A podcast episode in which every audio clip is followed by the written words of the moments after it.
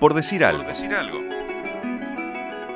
Alguna vez, Ulises, escuché decir que los colorados son mufa, que traen mala suerte y que no hay que acercarse a ellos. Pero yo conozco un colorado al que todos quieren tener cerca.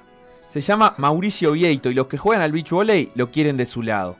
Lo quiere de su lado Marco Cairuz, que juega con él desde hace media década y han compartido Juegos Olímpicos de la Juventud, Mundiales, Juegos de Sur y circuitos sudamericanos varios. También lo quiso cerca Renzo, hermano de Marco, con quien jugó en los Panamericanos de Toronto 2015. El año pasado sonó el teléfono. Del otro lado el acento era en portugués, pero un portugués más de acá. Se trataba de Rafael Queiroz, un jugador brasileño que quería estar cerquita del Colo, para que bloquearan la red del circuito profesional de Brasil. Allá fue Mauricio a ganarles a los campeones mundiales vigentes, Evandro y André, por ejemplo. Porque, en realidad, en toda esta historia, el Colo también es mufa. Es mufa para los que tienen frente, como Assad y Capogroso, los argentinos que con estadio lleno a su favor vieron como Vieito y Cairuz se subían a lo más alto del podio sudamericano de playa. Al final, ¿qué querés que te diga? Cambie de opinión, es cierto. Para la inmensa mayoría de la gente, ver al Colo Vieito es mala suerte, porque todos saben que enfrente tendrán un muro difícil de superar. Recibimos, en- por decir algo, al vigente. Al mejor bloqueador sudamericano. Bueno, pará. Dejá de presentarlo bien. Pará un bien, el mejor bloqueador sudamericano. Al Grupi. vigente y flamante campeón sudamericano de beach volley, el Colo Vieito. ¿Cómo te va? ¿Todo bueno, bien? ¿qué tal? Buenas, buenas tardes. Este, bueno, primero que nada, muchas gracias. Y muy lindas las palabras, la verdad que no me las esperaba. Este, se pasaron, la verdad, que con lo que escribieron Tampoco nos mienta Colo como la cuarta encantó. vez que venís. Mirá si no lo Me vas a esperar. Ya no sabemos qué hacer. Siempre me esperan con alguna sorpresa ustedes. Yo tengo un amigo periodista, eh, un colega, se llama Santiago Díaz, Sí. que dice, tengo un nuevo ídolo. Y se llama Mauricio Vieito. Yo, le Me parece yo que- quiero me confesar, parece que ya que estamos todos confesándole el amor al Colovito, yo quiero confesarle que eh, me enamoré de su doble ritmo. Y se lo escribí, te lo escribí en un Me lo WhatsApp. escribiste, sí, yo lo escuché, Cuando sea grande quiero, quiero saltar como salta el, el Colovito. Bueno, Dije sea eso. joven. Muchas gracias. Ahora podemos pasar a la entrevista. vos. No, esto es parte de la entrevista. ¿Te han, ¿Te han dicho en esta vuelta a Uruguay después de Rosario Colo otras cosas de este tipo? Gente que te vio por la tele y, y empieza como a, a tenerte de referente o cosas así. Bueno, nos han dado para adelante, sí. Y este, y tal, como todo algún mensaje siempre te llega, ¿no? De la gente del voleibol. Y, y sí, particularmente tuve algunos mensajes en los que me dijeron, pa, la verdad que sos un referente. Y la verdad que eso a mí como persona me alegra muchísimo. Este, y me da muchas ganas también de seguir haciendo el deporte porque este, está lindo que te digan esas cosas así. Y te da mucho, mucho aliento para, para seguir y saber que, este, sos referente de, algunas personas, ¿no? Que te les gusta que, que nos vean jugar. Y en el ambiente del vóley de Sudamérica, ya la pareja Vieito Cairuz, la tuya con Marco, ya empieza a ser muy respetada. Eh, vienen de dos oros seguidos. ¿Sienten que ya mismo en la interna los ven de otra manera? Y la verdad que no me lo he puesto mucho a pensar. Tampoco como que me logra caer la ficha del todo de lo que pasó estos últimos dos torneos. Pero ta, la verdad que venimos haciendo buenos, buenos partidos, venimos jugando bastante bien con Marco y estamos muy contentos y con muchas ganas de seguir. Y este y, ta, yo creo que un poco se ha generado este, el tema de que nosotros nos agarramos más confianza también, no tanto pensando en los demás, sino pensando en nosotros de que ta, podemos hacerle partido a, a- los que están ahora un poco más arriba. Veníamos de, de jugar partidos de, de semifinales y quedar siempre en cuartos y estábamos como estancados en eso también, que un poco nos frustraba. Y bueno, lograr el quiebre ese que necesitábamos de pasar a llegar a un podio, mejor dicho, este, nos levantó mucho el ánimo y la confianza. Y ta, y yo creo que también un, un cambio en, en- en lo que es el nivel sudamericano debe haber sucedido porque este, ta, es algo nuevo que está pasando ahora en estos últimos torneos. ¿Y qué cambió en ustedes para esa especie de estancamiento que tenían en cuartos para estar definiendo siempre ahora? ¿Not- not- Y- ¿Notás que cambió algo o no, no, no se dieron Sí, cuenta? no, no, no, yo creo que algo, este, más que nada la parte anímica, de cabeza, este, se dio el resultado y también obviamente la parte de entrenamiento, ¿no? que nosotros veníamos a este, desde el año pasado, no, no, no estábamos entrenando muy bien, venía un poco floja la cosa, la verdad. ¿En Y, cantidad este, o en calidad de entrenamiento? En las dos. En las dos, la verdad que no venía muy bien. Y este, y ta, ahora con el nuevo grupo que formamos con Diego, Diego Cairuz, Rolando Bufa, está Domingo Pérez también y Pablo Juanijos en la parte física. Yo creo que nos armamos un lindo grupo más que nada. Este, hablamos todos, tuvimos un poco una- un tema de charlas en los partidos y, y bueno, yo creo que un poco eso cambió también en, en nosotros, en la forma de, de- de tomarnos las cosas. Y ta, viste, también son partidos.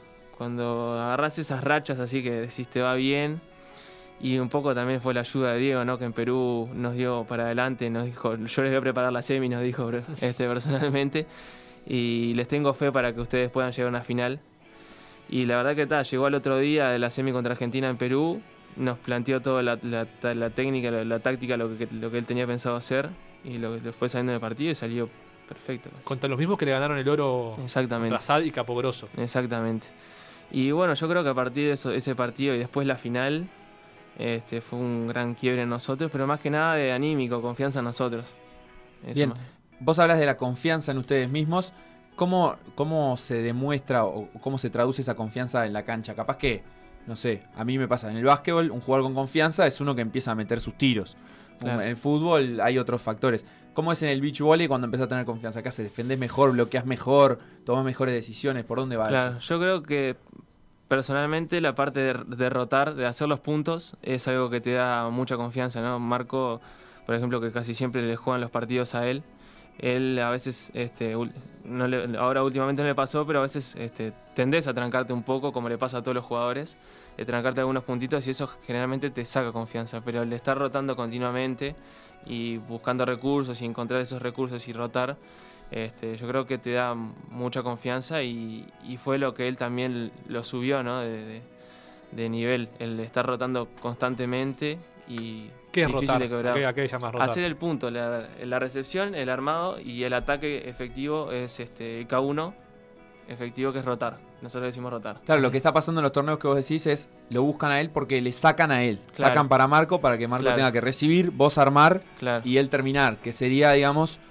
eh, la combinación más débil de Uruguay eh, de, en- en- de esa dupla. Y lo, vienen, lo vienen buscando generalmente a él. Ahora no sé realmente qué va a pasar porque. Porque estás, venimos- estás matando mucho de segunda también. Y es- en realidad es la, es la idea que tenemos nosotros, porque a lo que le, le juegan a él generalmente, y a veces a mí me frustra también no poder jugar, no, no poder Claro. atacar, porque yo a veces lo veo que o, le- o se le complica o se cansa mucho.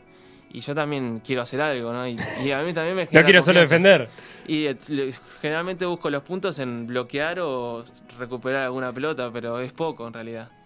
Entonces está, los ataques de segunda han sido una buena variante para mí y a, y a mí también me ayuda en confianza, ¿no? Porque atacar y hacer los puntos, este, yo creo que a todo el mundo le da confianza. Pero de- me supongo yo, viéndolo de afuera, eh, aunque después vas a ver que yo sé mucho de volei playa, eh, que tiene una dificultad añadida, ¿no? Ese, ese ataque de segunda. Es un- precisas Sí. una recepción que sea armado a la vez, ¿no? Claro, tiene que ser una recesión alta y cerca de la red, tiene que ser buena para que a mí me dé o la chance de armar o la chance de saltar y atacar de segunda. ¿Y está mal visto en eh, eh, ese ataque de segunda o es un- eh, No, no, es una, no pasa nada? es una estrategia totalmente válida, la usan muchas personas y da mucho resultado porque generalmente lo hacemos cuando el bloqueador saca.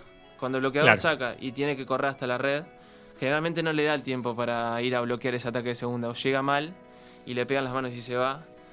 O si bloquea, capaz que ya Marco está ahí porque sale la pelota para arriba y es muy difícil de, de bloquear. El bloqueo, que es una de tus mejores armas y características, ¿cómo lo entrenas? ¿Cómo entrenas ese, ese doble ritmo y ese timing perfecto? Porque hay mucho de, de tiempista ahí, ¿no? Y sí, de saltar en el momento exacto. El bloqueo es una de las cosas más difíciles que tiene el voleibol.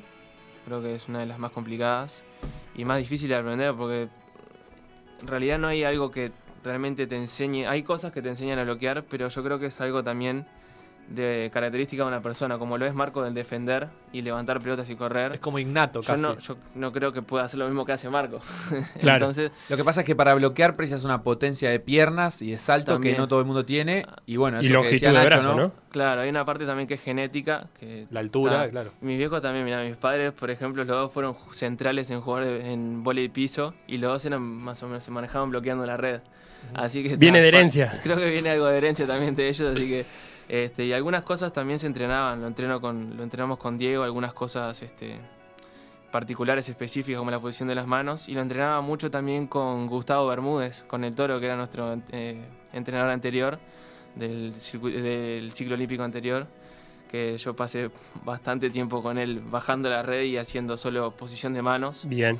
Este, y entrenábamos mucho rato con él, se acordará. ¿Y en qué momento, en qué momento se salta? Eh, ¿En qué momento? Porque supongo que también tiene que haber un timing dependiendo de, de cómo remata el, el Claro. contrario. Yo miro mucho, a mí me- generalmente o sea, estoy mirando la pelota para posicionarme y también trato de mirar un poco al, al atacante, cómo viene, cómo se posiciona y generalmente salto con él, En el mismo momento que él. más o menos, sí. Hay veces que hay que retrasar un poco el bloqueo, pues, o yo generalmente pienso en realidad, porque son como intuiciones del partido, como que va a tocar, si toca, yo trato de aguantar un poco más el salto. Tocarle llamamos a que no remate, a que coloque la pelota. alguna colocada y ahí tratás de aguantar un poco más el salto para que la pelota no, no, este, Sí, no un globito, rápido, digamos. claro. Pues si vos saltás con él, la pelota como pasa un poquito más alta que su mano, este, vos perdés un poco de, de- de altura en el bloqueo. Pero si vos le retrasás el salto, es el tiempo justo en el que la pelota sube y vos estás subiendo y la agarrás. Ese es el, el tiempito que es, es fácil decirlo, ¿no? Pero Estoy- Eh, claro, estoy con ganas Claro, de la playa, y, hacer- y hacerlo fatigado y Claro. hacerlo durante todo un partido también Claro. es, es lo, lo que lo vuelve un poco claro, difícil. va mucho en, in- en intuición, creo yo. Y vos, escu- perdón, Dale, vos adelante. escuchás las órdenes o, o las indicaciones del compañero del rival, del atacante rival, por ejemplo, cuando dicen calle o cruza, y entonces eh, prestás atención a eso para colocar las También, manos. Sí, sí, sí, a veces lo escucho, a veces espero, a veces se, se le hace esperar a que el otro cante para vos mover en el bloqueo. Muchas veces que nosotros bloqueamos cruzado y esperamos a que el jugador, por ejemplo, diga calle para que piense que está en la calle y de repente le apareces en el, en Qué el otro lado. lindo. Claro. Calle es tirar a la línea. Eh, Paralela, eh, la paralela, ahí colocada- está. La colocada a la línea. Claro, Claro, esperás que se diga para confundir. claro. Y vos haces el bloqueo cruzado. Ahí está. Qué lindo eso, me gusta. Y, y una vez que, eh, otro de los aspectos del bloqueo, me vuelvo un experto este verano, eh, cuando, cuando trancás, digamos, no sé cómo se llama El eso. clinch. Clinch. Sí. Cuando hay un clinch en, el, eh, en la red, ahí, ¿de dónde sale la fuerza? ¿De los hombros, de los codos, de la muñeca? Más que nada zona media. Zona Zona media. media, full, es lo que más trabajamos. Me mataste, no puedo jugar al este, y sí, es lo que en Todo- realidad ¿qué es, es lo que Todo abdominales. estabilidad. El cuello. Eh, sí, abdominales, espalda, todo lo que es la parte de, de zona media te da, te da mucha fuerza en mantenerte estable en el aire. Entonces, si vos estás estable en el aire, también podés man- este, manejar la parte de las manos más, con más facilidad. Claro. Y de ahí sale la fuerza del clinch. Y, Claro. y en- viendo la final con de estos Sur, hay una jugada en el primer set que para mí es una hundida. Que ya sabes cuál es, Ya se está riendo. Para mí es hundida. Eso es un, en básquetbol es hundida. Pero el, el árbitro no vio nada. El árbitro no cobró. Contá un poco cómo fue y, y por qué no se cobró. ¿Por qué Claro. crees que no se cobró? Yo lo, lo hablé porque yo también quedé en duda. Yo quedé en duda de eso. Y lo hablé con uno de los jueces que hay acá internacionales ahora que están actualizados, que es Darío Carvajal. Este, le pregunté, le digo, che Darío, ¿qué, qué opinás vos? Porque yo realmente lo hablaron en, en ustedes en Vera y no sabía qué decir. Y él me dijo que es válido. Es válido porque... Lo que, lo que sucedió, expliquemos al que, no lo vio, es vos hiciste un bloqueo, pero en Sí. realidad llevaste la pelota hacia abajo, o sea que Claro. la hundiste, la tiraste contra el La piso la para ganar el punto. Claro, la, tuve- la retuve un segundito en, el- en el- en el momento del bloqueo y la solté. El tema ahí es que es válido en el sentido de que no, no podés. Sería no sería válido si vos agarrás la pelota de atrás de la cabeza. Tipo Oval, claro, cuando vas a sacar un. Oval. Como tus manos están por encima de la pelota, Claro. vale retenerla un Claro, poco. y no- si, si y tus a manos lo- están por debajo, no. Claro, Y a lo que no giro tampoco la pelota para los costados, no es algo que sea tan alevoso. Claro. Eh, Ey, ¿y eso es algo nuevo? ¿Es una regla Es- nueva? ¿O es- o una sugerencia nueva de los árbitros? Ese cambio se hizo hace un par de años, Ah, bien. bastante nuevo, sí. Porque lo protestaron no bastante lo- la dupla Claro, argentina. Sí, lo protestaron bastante. El tema es que no es, no es muy habitual. Bien, Yo, pens- yo estaba pensando en el momento de ir al clinch. Claro. Y como yo no sentí la mano de, de Nico en el momento, solté la pelota enseguida, que no, no, no, sent- no sentí la mano. Pero claro, lo, lo que ellos dicen es que no, no vamos a premiar el mal armado Ajá, por un bloqueo que le retuvo un- una milésima de segundo. claro. Ese partido, esa final en Rosario, el match point es un bloqueo tuyo. Y si no me equivoco, ¿no? Sí, Y termina con un festejo de vos arriba de Marco en la arena. Que en la Sí. tele parece que se dicen algo. ¿Vos qué le dijiste ahí o qué te dijo él?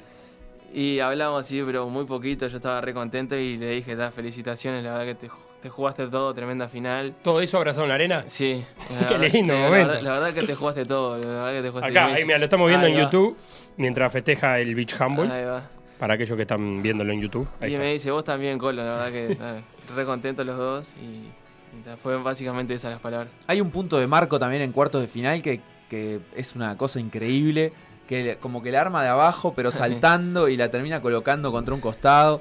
Esas cosas, como, como, como salen? O sea, ¿son Sí. circunstancias del juego o son, o son tiros especiales, digamos, entrenados? No, eso es muy espontáneo. La verdad, decir que, decir que lo entrenó eso para hacerlo es mentira. Si te lo dice es mentira. Este, en realidad, lo- él pensó que él saltó a atacar, en realidad, y cuando vio que la pelota estaba por fuera de la varilla, lo único que le quedó fue tirarla de manos Al medio. Y la, la- él la pasó. Y tal, la verdad que la pasó. Si, lo- si va a hacer eso siempre, que lo siga haciendo, pero la verdad que le salió impecable. Y en esa final en, en Rosario, ¿dónde, ¿en qué momento del partido sentiste que, que, lo, que lo lograron quebrar al- a, a los rivales? Yo lo sentí un poco más tranquilo en el, el saque que hace Marco al medio en, en el segundo Que no responde nadie. Ahí va. Como que la segundo. dejan ir. Ahí va, y y, cae, entra. y cae en el medio. Ahí dijiste, Ese ya fue el, 10 el 18, 15, 18 creo que fue, o No, sacamos tres puntos. Y tal, yo creo que ese fue el momento más el momento de más quiebre que tuvieron ellos. Igual se acercaron bastante al final, ¿no? Pero fue ahí. ¿Qué relación tienen con, con los rivales de Sudamérica con los que juegan todo el tiempo? Recién vos dijiste Nico. Sí, a Grosso, porque ya es una cosa de amistad. Sí, nosotros en lo que es este, el ambiente sudamericano nos llevamos bien todos.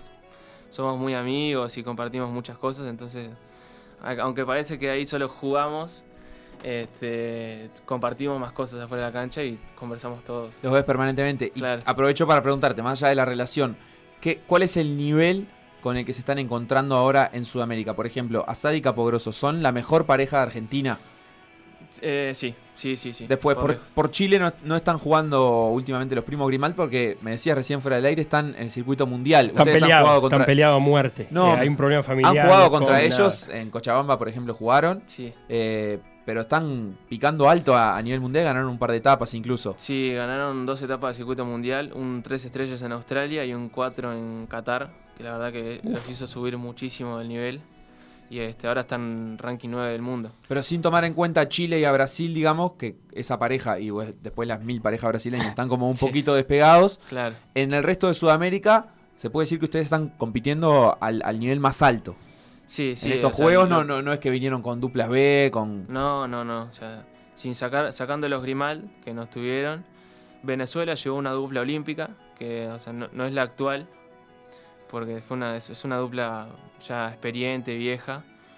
Y este, justamente Tigrito y Rangel, que son la dupla 1 actualmente, estaban también en- jugando el circuito mundial. Y entonces decidieron mandar esta, sería como la dupla 2 en realidad. Esa dupla de. Tigrito y Rangel fue la que ustedes casi le ganan la final en Cochabamba. Exactamente.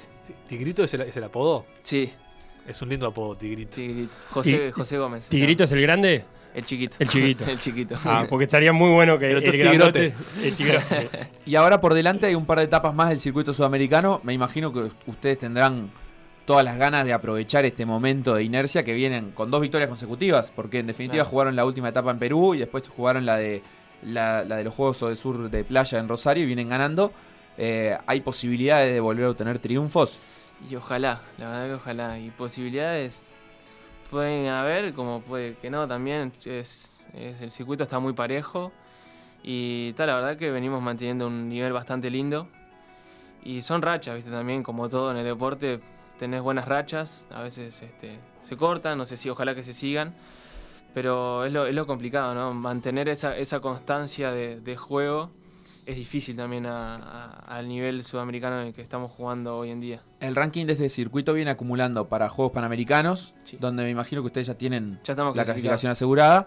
Y para Mundial también. Para Mundial no, para Mundial estamos a 55 puntos abajo de Venezuela, que ahora en la última etapa que salimos campeones en Perú le sacamos 100, porque ellos perdieron la serie, entonces nos vino, me vino bárbaro. Descontamos. Descontamos salir bastante. campeón de una etapa, ¿cuántos puntos son? 200 puntos. Y 100 para los que quedan en la serie. Y, y ahí, em, digamos, para el Mundial, ¿cuán- ¿cuándo es el Mundial? ¿Cuándo se cierra la El clasificación? Mundial es a inicios de junio, creo, en Hamburgo, Alemania. O sea que en estas dos etapas ustedes además están peleando la clasificación del Mundial. Sí, exactamente. Así que ta, vamos a rezar porque Venezuela le vaya más o menos y a nosotros nos vaya un poquito mejor que a ellos. Y este, este momento tuyo y de Marco, eh, ¿cómo, cómo se inserta en, la historia del, beach volley? ¿Es, ¿Es un momento que otras duplas lo, han tenido? ¿Es algo que Uruguay hace tiempo que no lo tiene? ¿Cómo es?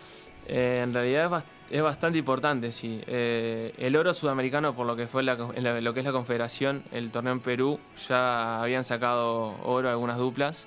Lo que había sido Renzo, el hermano de Marco, había sacado oro.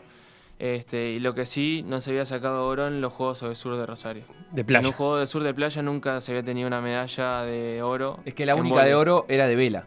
O Exactamente. sea que es, la- recién la segunda la medalla de oro para medalla. Uruguay. Sí. En general, En no- ni siquiera el beach volley. Sí, eso todavía la verdad que no, o sea, no, no lo podía creer en el momento que me lo contaron. Y este, y tal, para el voleibol obviamente que es súper importante también como fue Cochabamba, que es la primera medalla también que conseguí el voleibol de playa. Así que sí, venimos re contentos y yo creo que es bastante importante para lo que es la historia del voleibol. ¿Y la relación con, con la federación es un camino que, que vos crees que, que puede abrir puertas a, a- a que el deporte crezca o es un, hay que disfrutar el momento y, y ver? Y es bastante complicado, la verdad, porque nosotros después de Cochabamba tampoco este, tuvimos lo- las, no se esperó lo que se esperaba en realidad de lo que iba a pasar en el año. Este, entonces con la federación nunca se sabe. Podés tener un buen apoyo como no. Y tal, siempre te dicen, vos disfrutá el momento porque es lo que tenés y después no se sabe, ¿viste? Porque acá es tan complicado los deportes menores que puede pasar algo bueno, como poder jugar las- alguna fecha de circuito mundial y como no, ¿viste? Pero es difícil de pensar el deporte a largo plazo. Sí, sí, lamentablemente sí. Vos la- hablabas de que el año pasado no se entrenó en las mejores condiciones y que ahora cambió eso y que hay un equipo nuevo.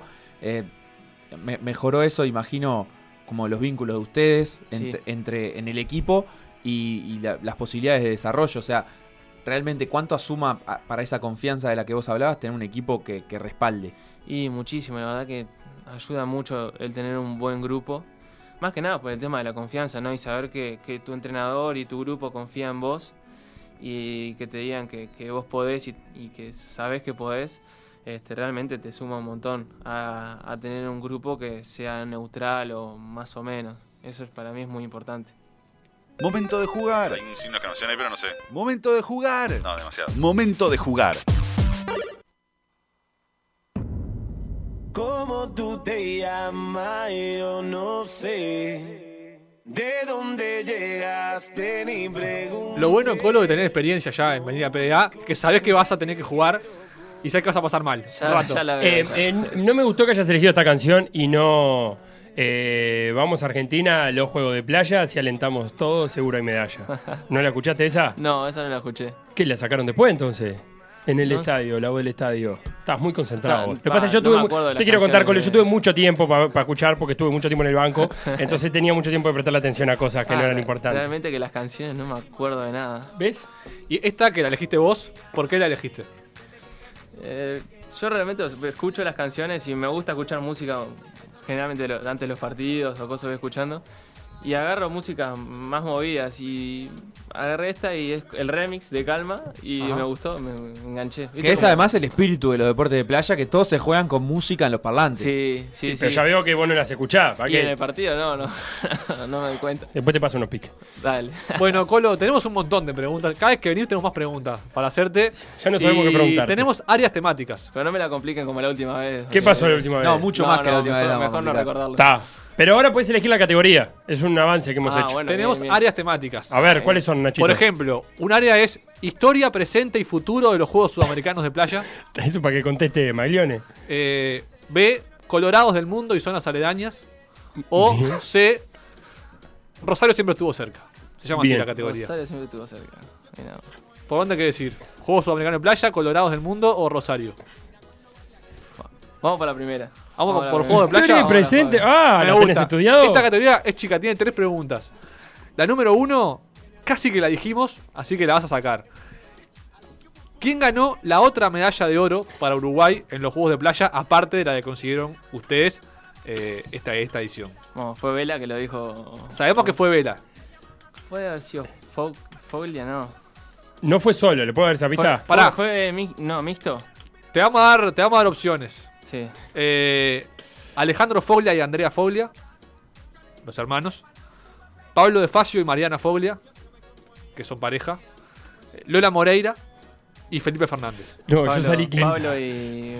Pablo y Mariano. Sí. Correcto, salí quinto, correcto, correcto, correcto. Bien, Colo, ¿eh? Medio quinto. punto, ¿no? ¿Puede ser? Sí, medio con ayuda es medio. Medio punto, Colo. Rosario 2019, esta edición. ¿Pudiste ver esquí náutico? No, no, esto es No viste nada de esquí náutico. Además ni siquiera quedaba cerca. Pará, ¿viste algún otro deporte? Vimos este handball Sí. y rugby. Bien. Esquí náutico, nada. Y skate. Y esquí náutico poquito. ¿Qué país ganó más medallas de oro en, en esquí En náutico? esquí náutico. en esquí náutico. no tengo ni idea. Opciones. Opciones: Argentina, Chile, Perú o Aruba. Y vamos a ir a Argentina porque fue el que sacó más medallas, pero no tengo ni idea. No estuvo mal el razonamiento igual, ¿eh? No estuvo mal, pero sí, al final terminó estando mal porque era Perú. Era Perú. Mirá mirá. Perú en esquí Ni. ¿eh? siquiera se hizo en el Paraná esa competencia, no quedaba ni cerca de, de los estadios donde estaban ellos. Aruba fuerte en beach tenis, ¿eh? Uh, muy fuerte. Sacó medalla. Es lo que Sí, tengo para sí. decirte. Su primera, Ustedes las jugaron primeras contra medallas Aruba, de ¿no? su historia. Sí, sí, nosotros jugamos el primer partido contra ellos. ¿Qué eran? ¿Holandeses tostados? No, Eran- porque. Eran bajitos, no, no eran. O sea, Ah. eran buenos técnicamente, pero. Físicamente no. No competían no mucho, no, Claro. no tenían competencia. Bueno, pregunta número 3 sobre juegos de playa. Vas medio punto, Colo. Eh, juegos de playa de Uruguay 2009. Sí. La, La primera, la primera No- edición de estos juegos. Nosotros inventamos los sur de playa. ¿Qué dos duplas masculinas representaban a Uruguay en beach volley en estos juegos? Hubo como cuatro femeninas y dos duplas masculinas. Sí, una fue Ni- eh, Nico y Willy. ¿Sí? Correcto. Nicolás, Nicolás Anota Anota y Guillermo. Guillermo Sí. Williman. Muy bien. ¿Y la dos? Williman. Fa, esa, esa no me acuerdo. ¿Quién fue la dos? Dame una pista. Sí. Es un ex compañero tuyo con alguien más. Renzo. ¿Mm? Renzo y Maxi. Mm, Lamentablemente no. Renzo Se va y a quedar Ro- con medio Ronchi. No, tampoco. ¿Quién fue? Fabio Dalmás. Fabio Dalmás. Se ve que no Pobre jugó. Fabio, me va a matar a Fabio. Fabio, No, eh, no pero. Fabio no jugó más después. Pero pará, Colo, vos ahora tenés 21 años. 22. Y bueno, en ese entonces tenías No, 11, no 12 jugaba- años. No jugaba de voleibol en ese No, momento. Claro, no se pero puede él es- acordar de todo Él es un no- respetuoso de la historia. Él conoce de dónde viene. No se Bueno. puede acordar de quién representó. Me van a matar. Un no- punto. no Se acordó de los medallistas. Un punto, Nachito. Medio le damos. Ah. Medio punto. Medio punto por esto. O sea, un punto. Acumulado un punto. Acumulado un punto. Esto Nico tenemos y que- Willy habían sacado medalla de bronce. Sacaron Claro. bronce, se sabía. Tenemos, que, tenemos. tenemos que levantarla con otra categoría, Colo, porque venimos, venimos más o menos. Venimos- Vamos con los colorados del mundo. Y vamos con los corredores del mundo, a ver. ¿Cómo se llama el programa del Colorado Lieberman en Fox? Puah. Opciones, porque si no. Dale. Debate final. La última palabra. 90 minutos. O la canoa. Que arranca el primero de abril, ¿eh? Oh. La canoa. ¿Lo, lo tenés al Colorado Lieberman? Sí, sí, a Colorado lo saco, pero no. Ese es Miro Mufa. muy poquito. Ese, dicen que es Mufa. Sí. Yo puse el Colorado Lieberman cuando perdió Argentina con ustedes. A ver qué decía. Y Pero no había dicho nada. No había dicho, vamos chicos por esa medalla de oro. que jueguen los rosarinos que tienen hambre. las opciones Debate final. La última palabra. 90 minutos. O la canoa. La canoa Yo- con el Colorado Barnabé. Yo pondría la última palabra, pero. Ay, pegó en el palo. Era de otro inefable la última palabra. Ah, Debate final. era. debate final. Era Niembro la última palabra. Fox no, no es mucho. No, no. Bueno, ¿sos hincha de nacional en fútbol? Pa. Bueno, Lo mataste. Eh, ¿con qué número de camiseta jugaba el Colorado Santiago Romero en Nacional? ¿Colorado se empeñaró el Facu? Mientras le doy tiempo que piense. al- Nada, al nada, No que es medio ¿Eh? colorado, ¿no? Pasa que no tiene no. del 1 al 20 elegí un número.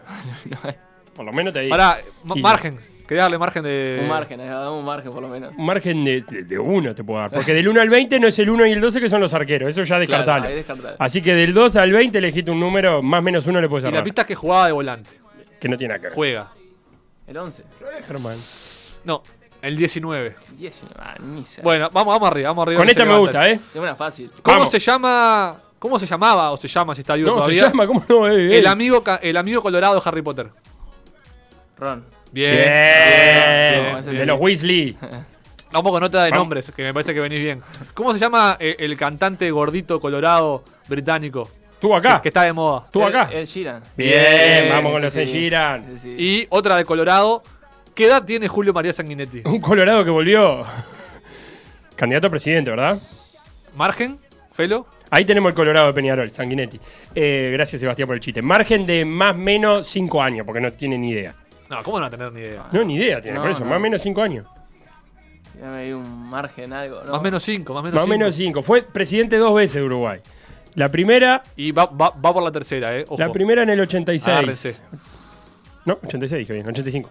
Del 85 al 90. 59. No, más, más. más, quedaste más. cortísimo. Me quedé recorto. Era 83. No. Iba a No, ser no. candidato a presidente, Colo.